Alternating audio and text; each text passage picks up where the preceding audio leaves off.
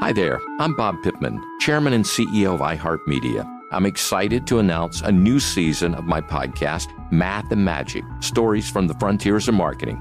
Our guests this season show us big risk can yield big rewards, like Rob Reilly, the creative head of one of the world's leading advertising firms. I try to create environments where anybody can say anything without any judgment.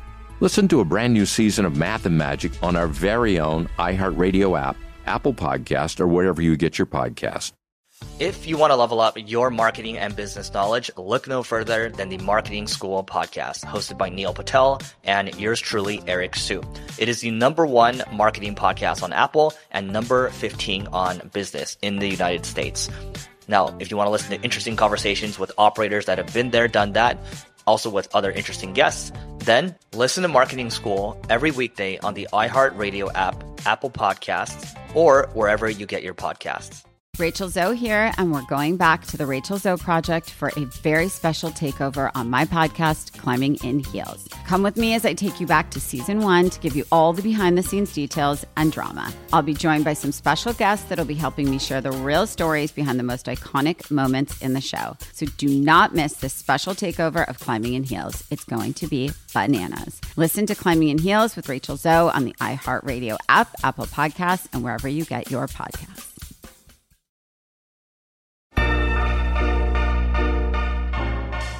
You are listening to The Art of the Hustle, the show that breaks down how the world's most fascinating people have worked their way to the top. I'm your host, Jeff Rosenthal, co founder of Summit and owner of Powder Mountain Ski Resort in Utah. And today we've got a real treat for you all a true hustler on her ranch in North Carolina, on Capitol Hill, or on the soccer field, Hope Solo. For those listening, Hope Solo isn't just a FIFA World Cup legend that left her mark in the 2015 World Cup. She's a distinct voice behind the fight for equal pay among female athletes and has brought to light the issues that youth soccer is facing in society today. A true advocate of the game whose passion serves on and off the field. Hope, how are you? I'm doing great. How are you? Awesome. Yeah, it's a pleasure. And are you in North Carolina right now? I am. Where where in North Carolina? We live in the northwestern part of the state towards the mountains. You're perhaps familiar with the town of Boone. It's a small little college ski town. Okay, very cool. And and do you have goats and chickens and such? Are you living a literal farm life? We do not have goats. We have ducks and chickens, pretty low maintenance, and they provide, you know, food for us and, and manure. And we are getting two more pigs. We did have two pigs that we recently butchered it's really a, a, pleasure to get to talk to you today. You know, I, am not being it's not a, it's not superfluous to say that you are the best at your position in history, and you know, I know that there's a lot that has gone into that. To begin, you know, where are you from? Where did you grow up? I grew up in a very small town on the eastern part of the state of Washington, a little town called Richland, Washington. It's about four and a half hours on the other side of the mountains uh, of Seattle. And how'd you how'd you get into soccer? I played soccer. My dad was my first coach. Uh, like many kids, I played soccer when I was starting at four or five years old. My first team was the Pink Panthers, and I was just a tomboy. I played all the sports. I think, you know, at that day and age, it was kind of what parents did. They put their kid into the sport to hopefully, you know, let their kid run around, get some exercise. And, and that's how it began for me as well. And were you exceptional at it from a young age? Were you the best player on the field when you were little? My dad had to take me off the field quite a bit because I was scoring too many goals. Wow. Okay. So when did you make the transition to goalkeeper? I didn't make the transition until I was 18 years old and until I went to college at the University of Washington. That's really when I became a full time goalkeeper. And I chose to go to the University of Washington for many reasons, but one of those reasons was because my coach, Lesle Gallimore, allowed me to play both on the field as well as in the goal. No way. In college, you were playing both on the field and goalkeeper in a D1 program. Well, that was that was the idea, but I became a full-time goalkeeper nevertheless in college. But I was recruited by many universities throughout the nation for both on the field as well as in the goal. And I remember from my own soccer playing days, University of Washington had a pretty legendary goalkeeper program and coach, correct? Um, you know, we weren't we weren't the North Carolinas of the world. Um, we weren't the Stanfords of the world. We were a very hardworking soccer team with great coaches, nevertheless. And yes, we had one of the best goalkeeping coaches in the nation.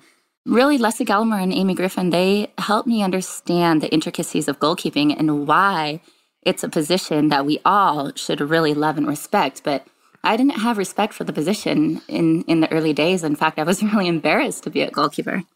And what changed? What what do you what did you did something happen where you got bit by the bug? Was it the did you enjoy the pressure? Did were you just great at it? Like what what shifted?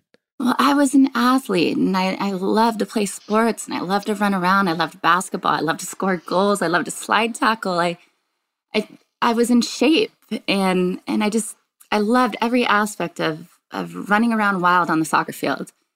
And I felt like I was encaged when I was put into the goal. And I'll never forget my, my grandma and grandpa and my, my mom and dad, they came to most of my games, my college games. They would drive the four and a half hours across the mountains to come see me play after the games, my grandma would come up to me and she would say, Oh, you must be bored back there. What'd you do the whole time? You twiddle your thumbs? And I remember it just really hurt me. And I realized nobody is respecting what I'm doing.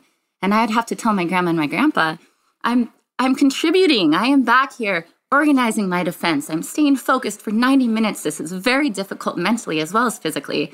But there were games where I would go the entire game with with rarely touching the ball and that was very difficult for my parents and my family to see especially coming from one of the best field players in the state at that point in time and so it, it was I, I had no sense of pride in the position and i recall this time where we were flying my college team was flying for an away game and somebody on the plane a stranger he asked he said oh you guys are, are a soccer team you know who's the goalkeeper and everybody kind of looked at me. And I remember sinking in my seat on the plane, too embarrassed to raise my hand to say that I'm the goalkeeper because there was such a stigma towards goalkeeping. Goalkeepers uh, in America were oftentimes the kids who were, you know, not as well developed on the field. They weren't as great with the ball at their feet. Perhaps they weren't as in shape as the field players. And so it kind of came with a stigma that the goalkeeper just wasn't the best athlete. And I always was one of the better athletes. So I, I, I had a sense of shame and I really had to overcome that. And it took my college coaches and four years in uh, of really trying to understand the position and learning it and studying it to overcome that shame and have a sense of pride in the position. Incredible. And you mentioned that your mom and your grandma would drive four and a half hours over mountaintops to come and see your games? Yeah, I had a great support system. Absolutely. Amazing. And you know, uh, not to jump too quickly into you know what what has transpired in the last couple of years, but you know, one of the things that I find to be most inspiring about your story specifically is that you know you really took a real stand for equal pay, and you know, I think that the gender inequity doesn't stop at pay; it also continues to attention, and where you know Colin Kaepernick doesn't have a spot on his team. Um, I feel like the same is true for you for the positions that you've taken. And for those who aren't familiar, perhaps you could give a little bit of background on on you know what went down and, and the stance that you took. In my younger years, I didn't realize that I was really pushing for equality. I just thought that that you know having an equal CBA to the men was the right thing to do. And you know, I, I got on the national team, the U.S. team, in 1999. I played on all of the U teams. I think my first contract with them was signed in 1996, so I was quite young. And I went through probably five different CBA negotiations, so five different contracts between the players and the federation. And I remember when I was in my early 20s asking the president of the federation, well, why don't we just have the same exact contract as the men? And we were always told that's a non starter. And so we would we would push for these things but we just never got anywhere it was like beating our heads against a brick wall constantly and you know we didn't realize we were pushing for equality then because we didn't have these federal lawsuits and this happened time after time after time again we pushed for better doctors better fields better hotels better travel arrangements and we constantly got denied and you know i think growing up in a family with my my grandma and my mother my mother was a black belt in karate my grandma worked throughout her entire life. She worked. My grandfather was an engineer who came home and cooked dinners for the family. So there really wasn't that traditional role of male female role in the family. And when I got out of Richland and I went on to college, I was raised where equality was just a part of our day to day life. And I didn't realize until I became a young adult that this was not part of the real world. That, and I'll never forget in college where being a female soccer player was not well respected as compared to being a male football player. And I saw that in the weight room. I saw that in my discussions with, with male athletes. And suddenly I realized life really is not equal and life is really is not fair. And we tried to handle all of these issues and these, these inequities behind the scenes. We fought for them day in and day out every single year, and we got nowhere. And when we won the 2015 World Cup, we had record breaking numbers.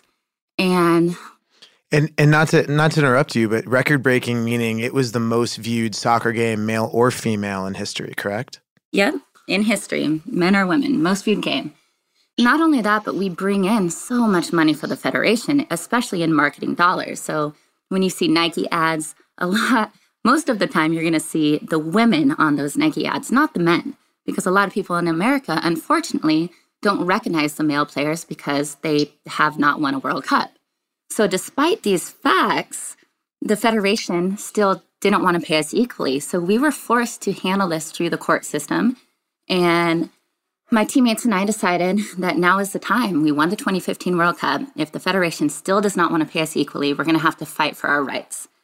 And that's when we filed our complaint with the Equal Employment Opportunity Commission. I think that was in March of 2016. We had support of United States senators, US congressmen and women, Bill Clinton, Hillary Clinton, from the media, from so much of the public. I mean, this was this was our time to stand up and fight because we had so many people behind us. And then there was a change in the administration, and the EEOC sat on our complaint for over two years. I think it was close to two and a half years. And I realized I can't put my faith into them. The only way to see this through is by actually filing a federal lawsuit. So I finally filed my suit in August of last year in federal court. And I'm accusing US Soccer of violation of the Equal Pay Act and wage discrimination. And right now I have a hearing on February 21st. Amazing.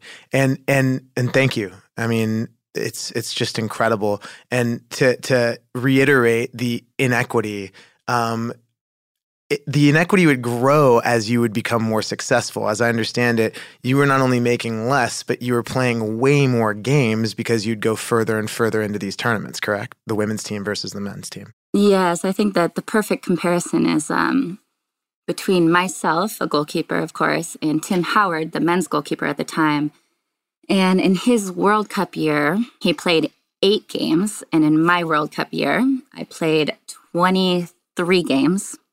So almost three times as many games. And I won the best goalkeeper of the World Cup. Our team won the World Cup. And I received $40,000 less than Tim Howard. Oh, man. And are there U.S. men's players that have been supportive in this fight for equal pay? Unfortunately, there has not been, and I don't I don't know entirely why other than this whole concept is is quite simple. it's federal law that was passed in 1963. It, you know, it's it states that based off of gender, um, if you have the same employer who does the same work, puts in the same amount of hours, has the same obligations, then based off of gender, you cannot pay them differently. It's it's pretty simply stated. Our employer, we have the same employer, the men's team and the women's team, which is US Soccer. So it's pretty easy, but US Soccer has done a great job in convoluting everything and confusing the general public. They bring in uh, how much, you know, the, the ticket sales, how much money each team brings in. But at the end of the day, it's federal law. And when people go and debate this in the public, people always ask me, so do you think, for instance, um, you know, the WNBA and the NBA should get paid the same amount of money? And I say, no, I do not, because they do not have the same employer. It's not the same thing. So I do not think that every single athlete should get paid the same, but I do want to follow federal law, which is the Equal Pay Act and Title VII. So I, I think, uh, you know, I, I don't think the current and the former men's players truly understand the concept. Mm-hmm. So it's unfortunate, but I think we are on the right side of history, and in due time, people will understand this um, in a more logical way. Sure, and and I think we all like to celebrate those that stand up for rights and those that go against the grain after the fact. We love celebrating like Steve Jobs or you know whomever. And but at the time when it's really the moment, I don't think that's the case. I think that society we often cut down or shoot down people that that break from norms. And and I, I'm sure it must have been scary for you. It Clearly has impacted your career in a meaningful way on the field. Um, when you were making this decision, were you afraid of of this outcome? Is it something you were conscious of? Yes, of course. Um, but I did think that the entire team would be in this together. I didn't know that I'd be on my own island. I truly believe that all of us would move forward in this federal lawsuit together. And then, you know, with my firing, which happened after the 2016 Olympics, um, I knew I was fired because of my fight for equal pay. I was the head voice behind this cause. I saw the emails back and forth between myself and the Federation. And the Federation used the excuse of me calling our opponents cowards as a reason for my firing publicly that's what they said again confusing the general public and, and telling the media something that that wasn't truly the case. But my firing was a way to use me as an example and it was a way to quiet the rest of my teammates. And i understood the pressure that they were under at, at that time. I understand that they're still in a different position because they are still employed by us soccer and it's very difficult. Um, you know, I, I, always say the tip of the spear takes the most hits. And I've felt those hits many, many times. Um, I've been labeled, I continue to be labeled. Um, I've lost hundreds of thousands of dollars in speaking engagements, in broadcasting deals um, within the soccer world. Um, but it, it's a it is hard and it can be really really lonely. But throughout this process i have found a number of different people especially as i ran for the president of us soccer. I found that there's so many people who are asking me to continue to use my voice because they don't feel like they are able to use their platforms or their voices. Mm-hmm. so i know that at the end of the day what we're doing is is we're making people listen and we're making people think twice. Us soccer probably will not change their ways right now until they're forced to do so. But I say it all the time people don't give up their power. You have to fight for your rights. And when you look at history, everything, whether it's civil rights or women's rights to vote, it wasn't just handed to them. They fought to get these rights. And that's what we're doing right now with US soccer. And everybody says, you know, well, maybe US soccer will wake up. I don't think they will wake up. I think we have to fight for the power. They're not going to give up the power. And right now, we're forced to do that through federal court. And I'm hopeful, I really am hopeful that the current team members eventually will, will follow suit and realize how important this is for the future generations. Well, U.S. soccer just has such a sparkling reputation, you know, over the last couple of years for being, in, I'm being totally sarcastic, as I'm sure many people have read, you know, all the things taking down CONCACAF and like the the corruption and the things that have been prevalent. Um, and and I, I just want you to know that you're a hero. I mean, for myself and for you know the the people that I spend my time around, the action that you took here and to truly self-sacrifice in order to stand up for the rights of not just your own but your fellow women is what it really means to be heroic.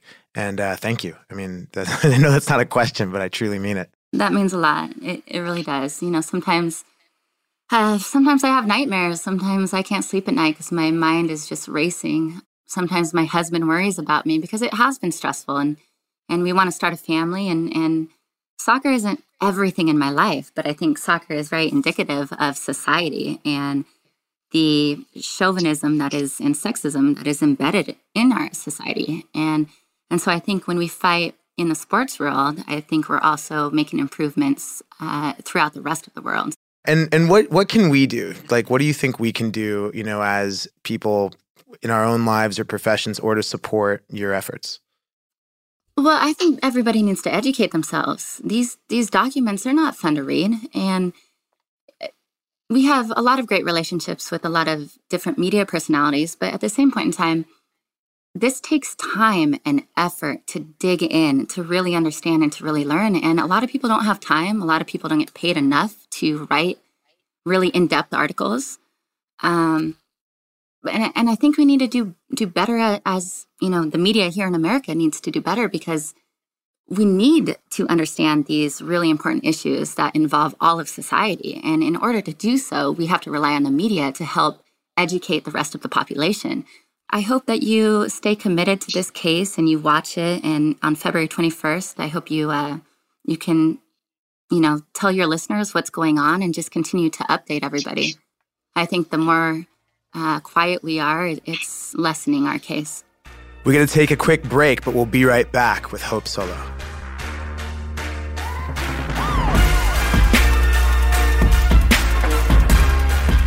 Do you suck at money? Don't worry, you're not alone. That's why Matt and I created this podcast, How to Money. That's right, Joel. Money can be intimidating, and we're all about changing that perception. We're two best friends, making money conversations fun and interesting, and helping people suck a whole lot less at this money thing. So, whether you want to save more, buy a home, or just gain a better perspective on a subject that affects all of us, just search for How to Money.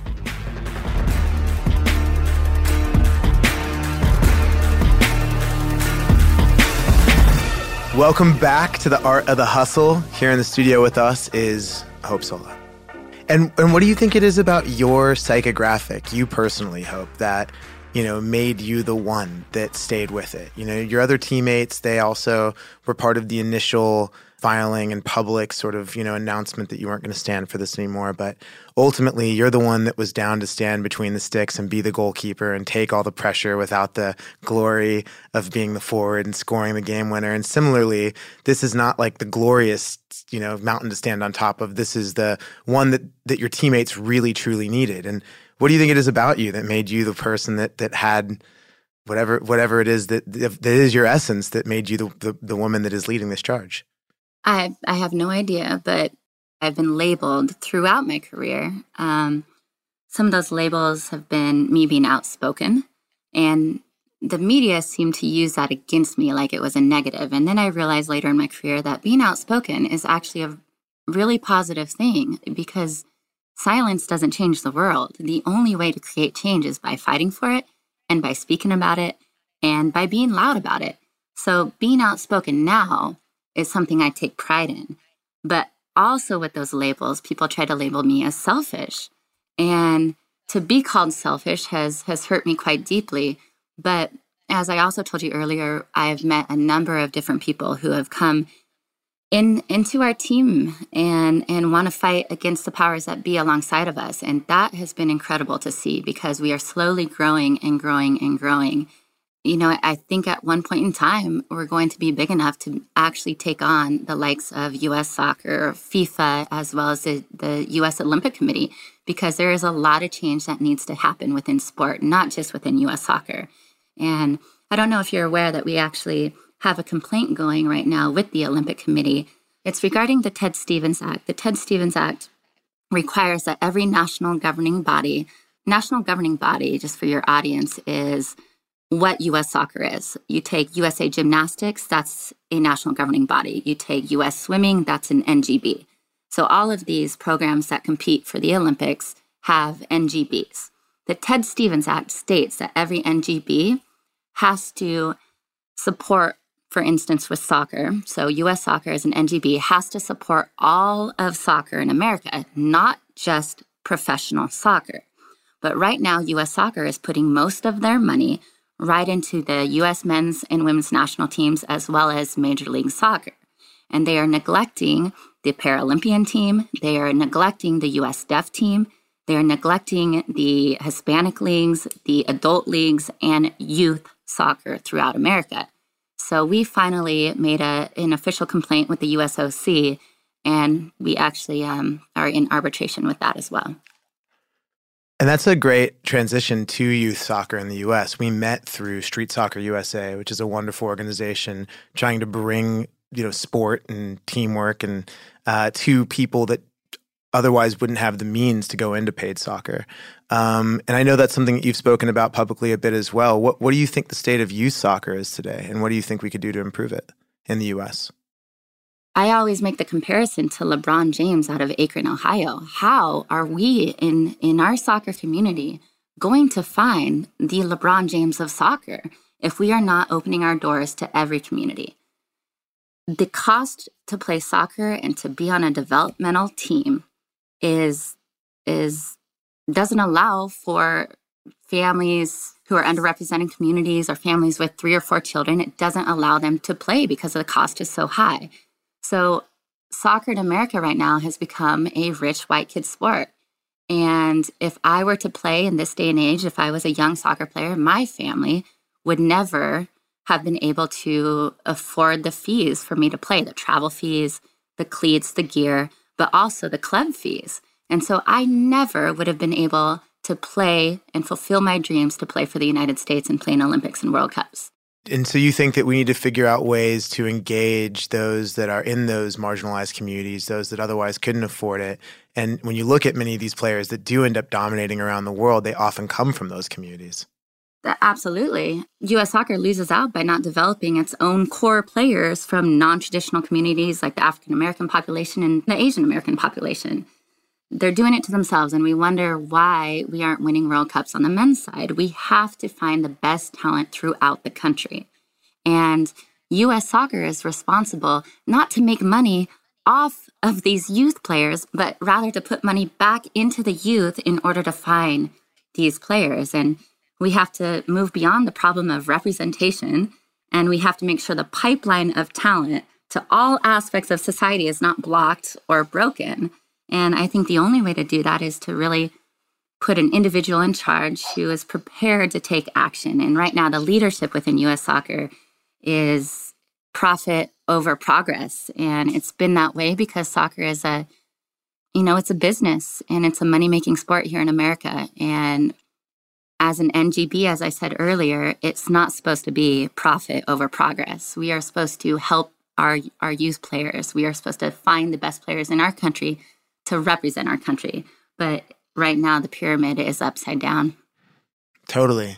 And and to bring it back around to to you and and what you said in that that metaphor of profit over progress, you clearly are somebody that always put progress above all else. And uh, and you know, I, I remember um, uh, asking Abby Wambach about playing with you, and she told me that if you like missed a mark or if like somebody, you'd get a phone call the next day or you'd get a text message after the game. So like even even when in your playing days, if people weren't doing the things that they should have been doing, you weren't saying like, oh, I want to be you know loved. You were like, I want to win. I want to. I want us to win.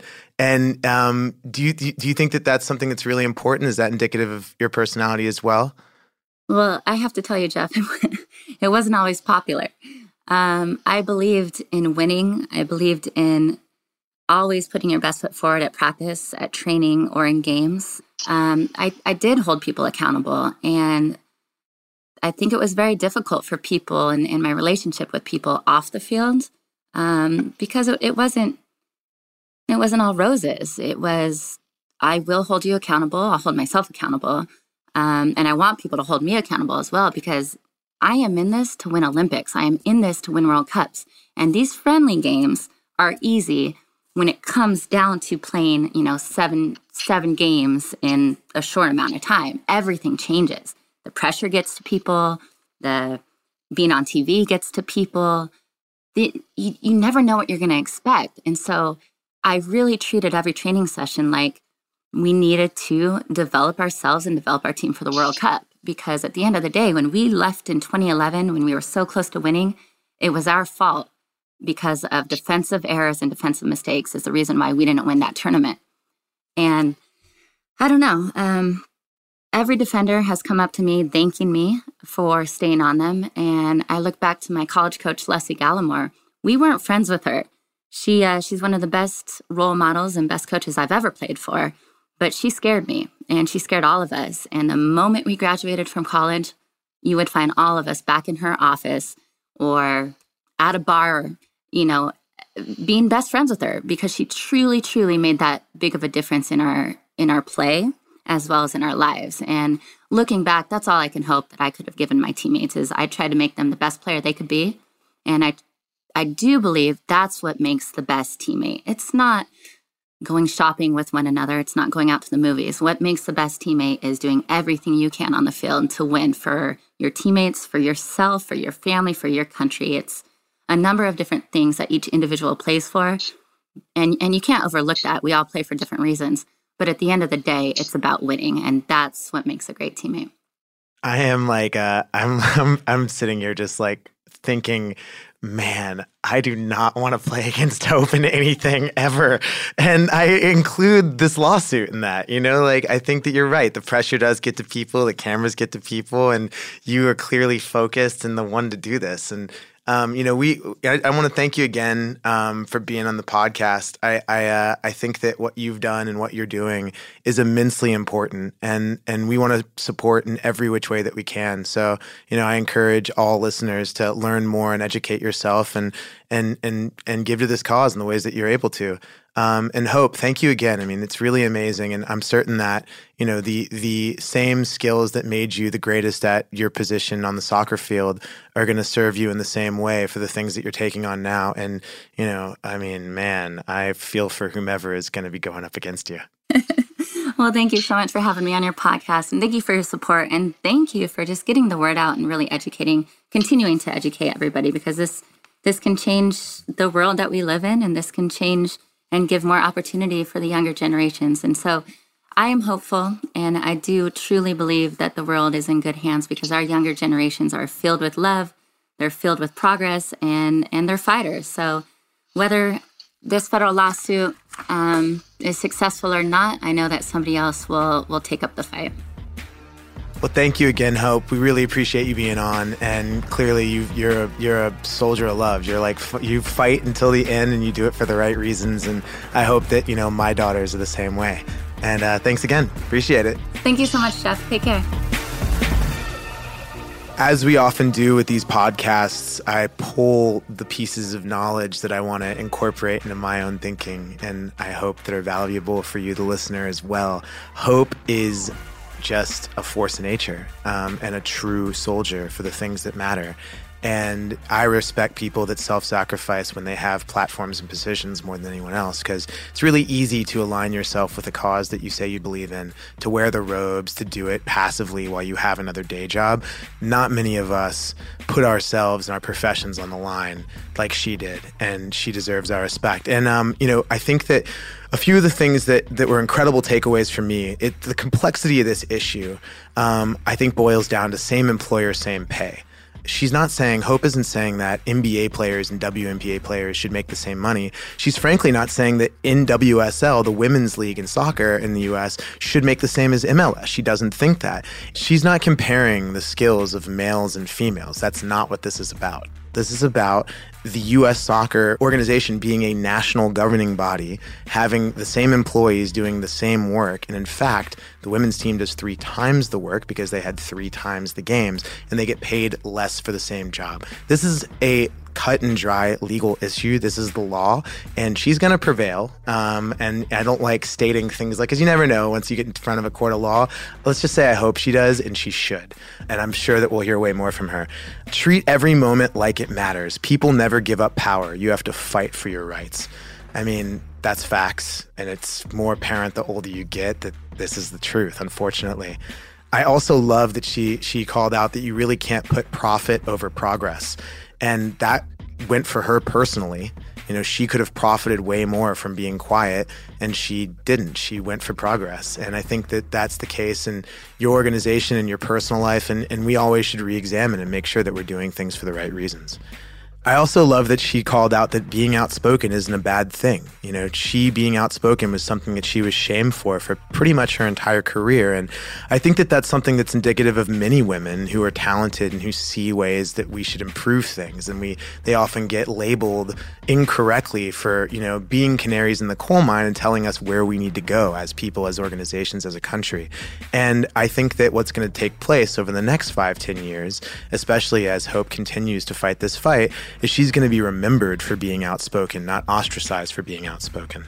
And frankly, Hope embodies the name of this podcast perfectly, The Art of the Hustle. This is a woman who came up from, you know, a small mountain town in Western Washington. Her grandma and her mom crossed mountainsides for four and a half hours to watch her play college soccer. This woman is so unbelievable and clearly is fighting for something bigger than herself and bigger than all of us. And um, you know, more than anything, I just appreciate you know you listening and me having the opportunity to to connect and talk to and learn from these amazing people. I also recognize the parallels between Hope's way of seeing and acting and Arlan Hamilton, who we had earlier on the podcast from Backstage Capital. These are both women that came from, you know, auspicious backgrounds and uh, and difficult backgrounds who who took those difficulties and made them advantages. They took the weaknesses and made it their strengths. They wouldn't, you know, allow their starting position to be determinate to their ending position. And they they both use their voice to educate and inspire change in their respective fields. This has been The Art of the Hustle, a collaboration between WeWork and iHeartMedia. If you like the show or have thoughts on who we should interview next, hit us up on Facebook or Twitter. And if you really like the show, do us a favor and leave us a review here or wherever you listen to podcasts.